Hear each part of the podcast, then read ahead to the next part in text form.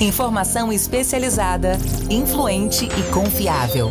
Podcast MIT Technology Review Brasil.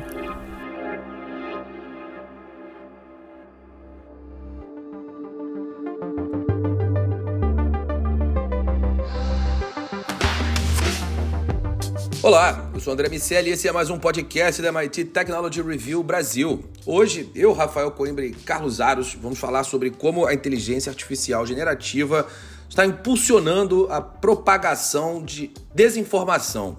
Um relatório publicado pela Freedom House documenta a forma como alguns governos estão utilizando a tecnologia para espalhar as informações que interessam e também para amplificar a censura. Antes da gente começar, aqueles lembretes de toda semana. O primeiro é dizer que esse podcast é um oferecimento do SAIS, líder em analytics, e também lembrar que você pode entrar para nossa comunidade lá em www.mittechreview.com.br/assine.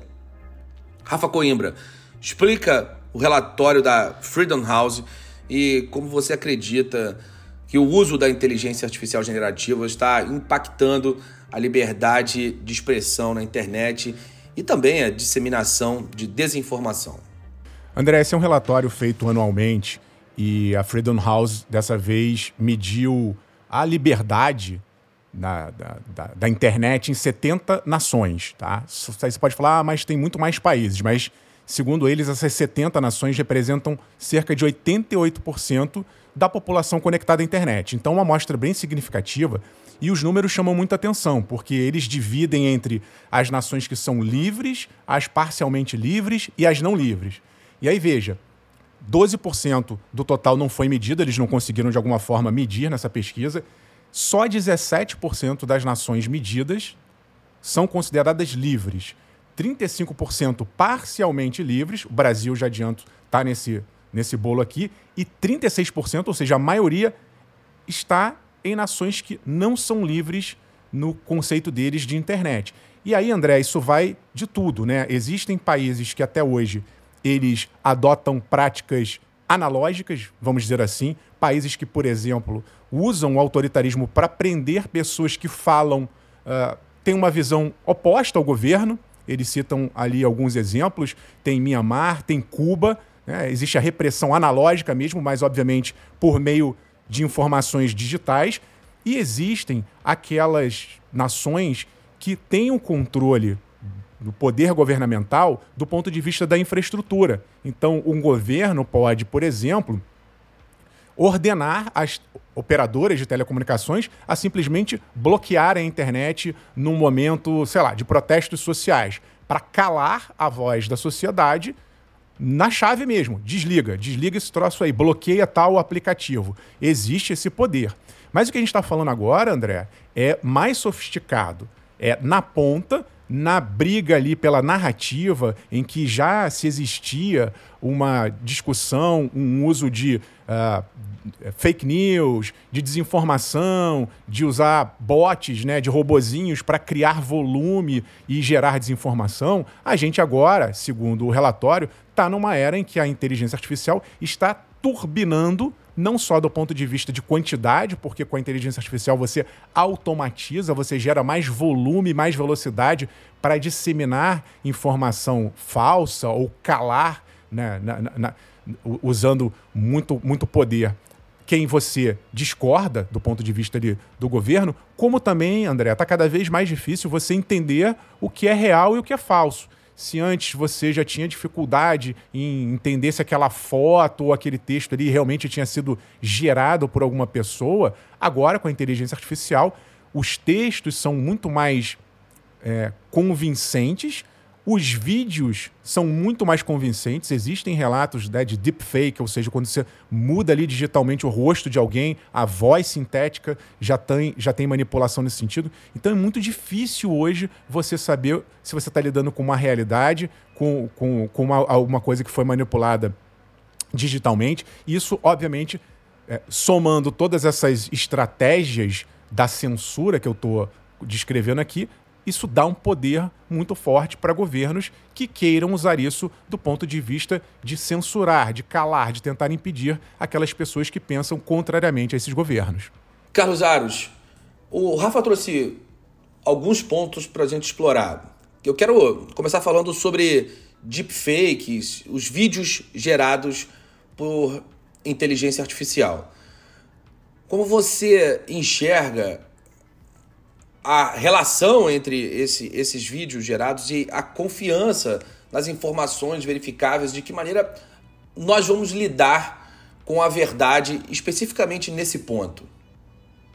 Bom, primeiro a gente parte de um processo importante que é a conscientização da população sobre a existência desses instrumentos de é, desinformação é, que acabam por levar a um, um, um falso entendimento das coisas que estão acontecendo.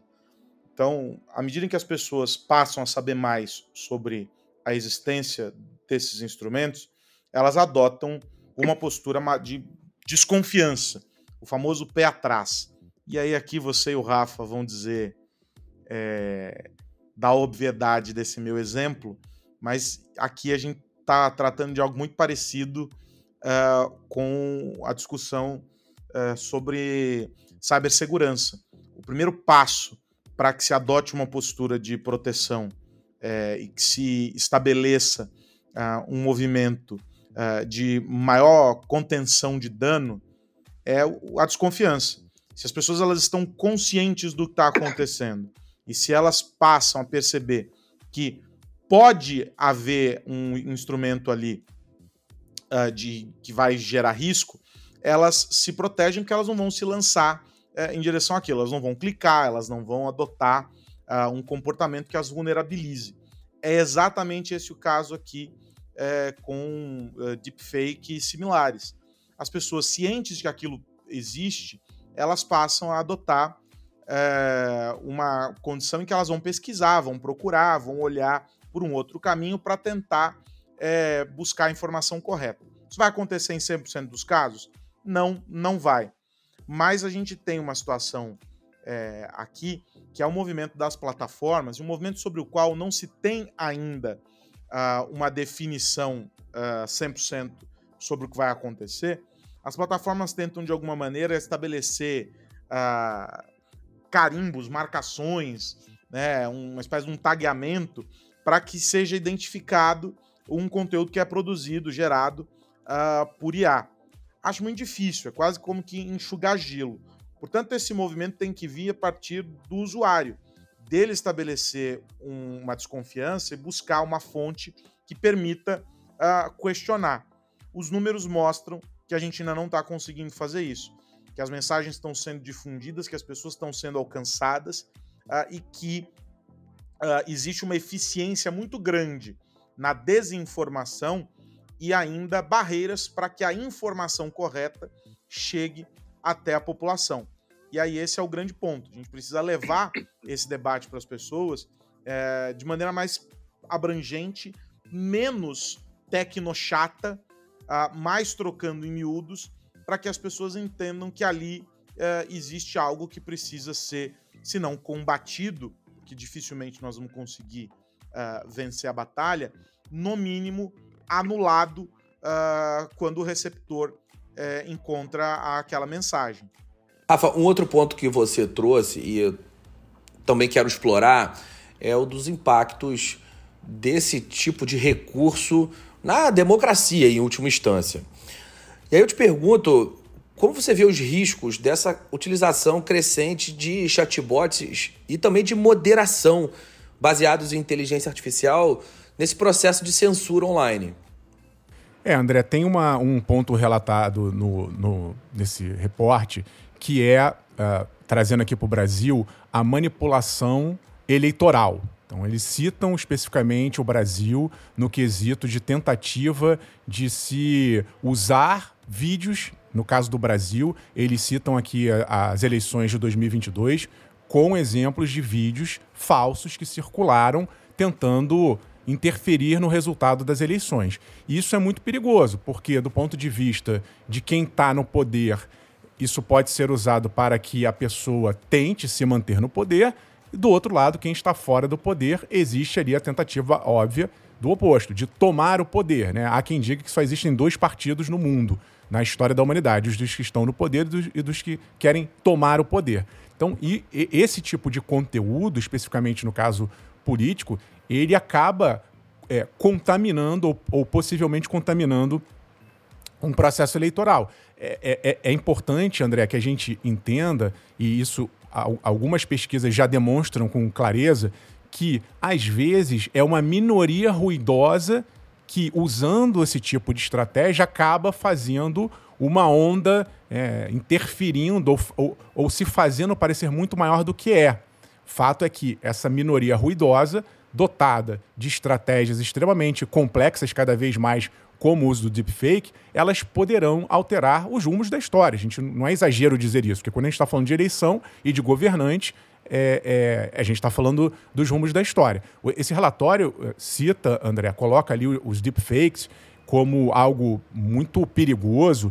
E eu estava vendo esses dias, né, como a gente pode olhar a, as tecnologias pelos dois vieses, né, o, o, o do uso uh, do bem, vamos dizer assim, e o do mal. Então já existe uma proliferação de humanos sintéticos, de avatares, no caso da Ásia, da China, esses avatares estão sendo usados como vendedores. Já existem é, muitas vendedoras virtuais. Eu vi, inclusive na MIT Technology Review uh, dos Estados Unidos, tem um artigo mostrando alguns desses vídeos. São impressionantes. Você realmente, dificilmente você vai identificar que aquela pessoa ali ela é gráfica, que ela é, não é uma pessoa de verdade. Então, a gente está chegando no nível de sofisticação com esses textos gerados por IA que tornam o, o, o argumento mais inteligente. Isso é um, um, ponto interessante também da gente notar, porque antes, para você fazer um texto falso, era preciso que a pessoa, o humano, usasse ali a sua criatividade para inventar aquela, aquela notícia falsa, para dar uma, uma, uma manipulada. Mas com a inteligência artificial generativa, esses textos potencialmente falsos, eles são gerados em menos de um segundo e com uma veracidade muito grande. Então, uma pessoa com uma máquina dessas é capaz de gerar dezenas, centenas de textos todos os dias de uma forma muito convincente que se combinado a isso que eu falei do deepfake, colocado numa voz sintética, num humano sintético, você jura de pé junto que aquela pessoa ali é uma pessoa de verdade e está falando alguma coisa ali sensacional. Gera isso em volume dentro da internet e aí já viu o efeito é, catastrófico que isso pode gerar. E governos, é, infelizmente, né, estou falando aqui, tem a sociedade que pode usar isso é, para o mal, mas quando a gente está falando de governo, a gente está falando, às vezes, de máquina pública, de dinheiro que é, que é investido para fazer esse tipo de desinformação. E, como eu disse também, tem ali as chaves, né? Tem as, a, a, máquina mesmo, é, física, literalmente, na mão para poder distribuir informação ou reter informação ao, ao seu bel prazer. Aros, você falou sobre o que a gente pode fazer para combater o uso de inteligência artificial na, na manipulação dos, dos deepfakes, dos vídeos em geral. E agora eu quero te perguntar o que a comunidade internacional pode fazer nesse sentido. Dá para é, trabalhar é, e evitar um declínio da, da, da, confiança, da reputação da rede, da internet em geral. Dá para é, tratar essa questão da inteligência artificial como uma política global. O, o, o que pode ser feito além da conscientização das pessoas? Bom, a gente tem um processo em andamento, André, talvez seja longo demais, é, né, o debate talvez se, se, prolongue por tempo demais é, e a gente tem pressa para algumas soluções e para algumas respostas, é, que é o do ambiente regulatório para a inteligência artificial.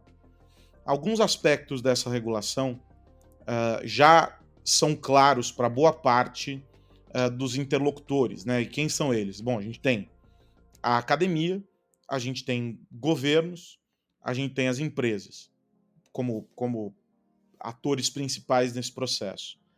Para alguns deles, alguns pilares já são claros, como, por exemplo, o estabelecimento uh, de alguns limites uh, que precisam ser observados do ponto de vista uh, da disseminação desses conteúdos.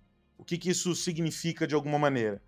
Já se tentou, como eu mencionei, a ideia do carimbo, né, do, do, do da, da, da, marcação sobre a construção de A, uh, que a gente não conseguiu entender muito bem qual seria uh, o resultado disso. Do outro lado, a gente teve uma discussão sobre o uso dos dados e das informações uh, que servem para municiar a construção uh, desses vídeos, desses textos, desses conteúdos uh, por IA. Também não se chegou a um consenso sobre isso ainda.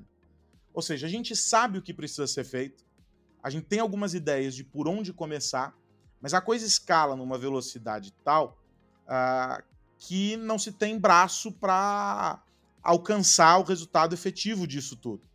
Então, a gente é, tem uma boa discussão em andamento. A gente não conseguiu colocar em prática uh, elementos e instrumentos em, em quantidade suficiente para garantir uh, que tudo isso possa é, surtir efeito. É mais ou menos como se a gente tivesse ainda no, descobrindo tudo o que é possível fazer, porque toda vez que se alcança um resultado aparentemente efetivo, a gente uh, esbarra em uma dificuldade que a própria plataforma, que a própria tecnologia uh, oferece.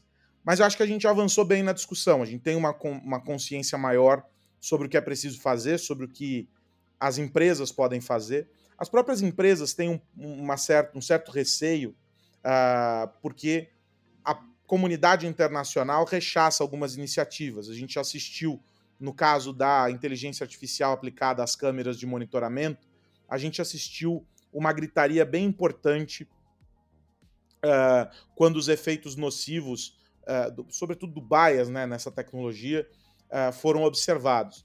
Então, eu acho que no fim vai ser um movimento em que nós vamos sentir prejuízos, vamos recuar um pouquinho, vamos observar, alguns avanços e vamos entender o que, que a gente pode ampliar a partir desses resultados positivos. Mas não existe uma fórmula mágica. Primeiro, André, porque a gente já discutiu isso aqui e essa é uma verdade. As empresas têm interesses bem claros é, quanto aos resultados que elas querem oferecer, que elas querem alcançar. E elas vão oferecer instrumentos para alcançar esses resultados. Do outro lado, os governos têm uma ineficiência burocrática para estabelecer os parâmetros e os caminhos para que, esse, que essa regulação seja aplicada. A gente ainda está patinando, por exemplo, no que diz respeito à proteção de dados pessoais, que é um tema absolutamente interligado à questão da IA. Então, acho que a gente vai é, ter bons debates a partir de agora, a gente já tem alguns deles, quase todos eles, infelizmente, sem a eficiência esperada. Mas a sociedade se manifestando já foi bem importante para a gente alcançar um nível de maturidade sobre esse tema. Mas aí aqui entra num risco importante. A gente, acho que até você trouxe isso outro dia, é, que é a questão do quanto essa gritaria não afasta uh, a gente de um caminho que nos leve a uma inovação que verdadeiramente traz resultados para a sociedade. A gente não pode ir nem tanto ao céu e nem tanto ao inferno, né?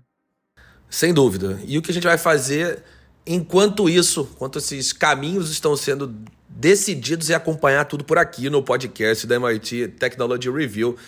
Nós vamos seguir debatendo esses rumos, porque só assim seremos capazes de fazer as escolhas corretas.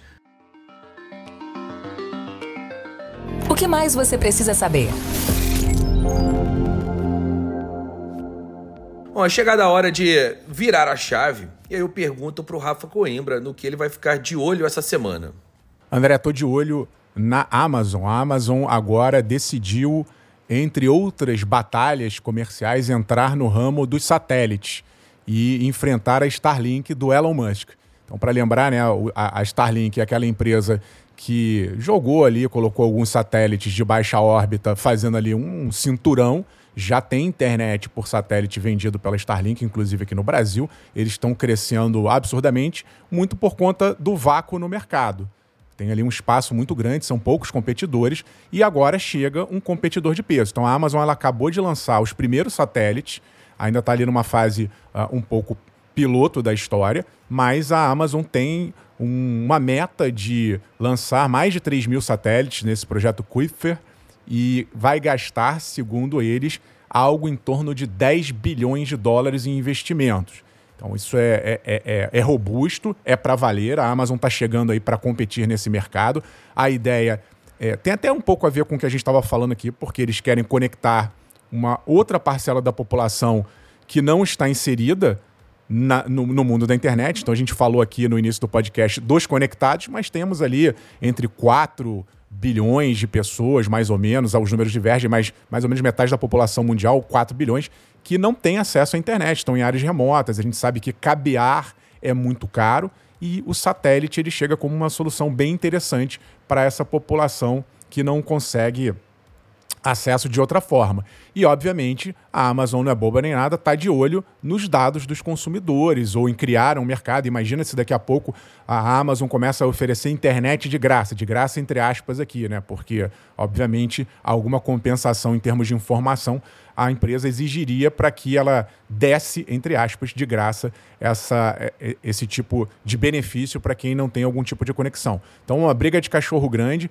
eu acho que do ponto de vista fazendo essa consideração, né, que a gente tem que ficar o tempo inteiro de olho não só nas censuras e no poder governamental, mas aqui no caso eu estou chamando atenção para o poder é, anticompetitivo, muitas vezes de grandes empresas. Então a gente tem que ficar de olho no poder dessas grandes empresas, mas eu entendo que competição é uma das formas de barrar ou pelo menos minimizar um, um, uma concentração, um monopólio ou, ou eventualmente um oligopólio. Quanto mais competidores supervisionados pela sociedade, melhor para a sociedade, os preços tendem a cair e o consumidor tende a ter mais opção de, de, de compra e, consequentemente, um benefício melhor para todo mundo.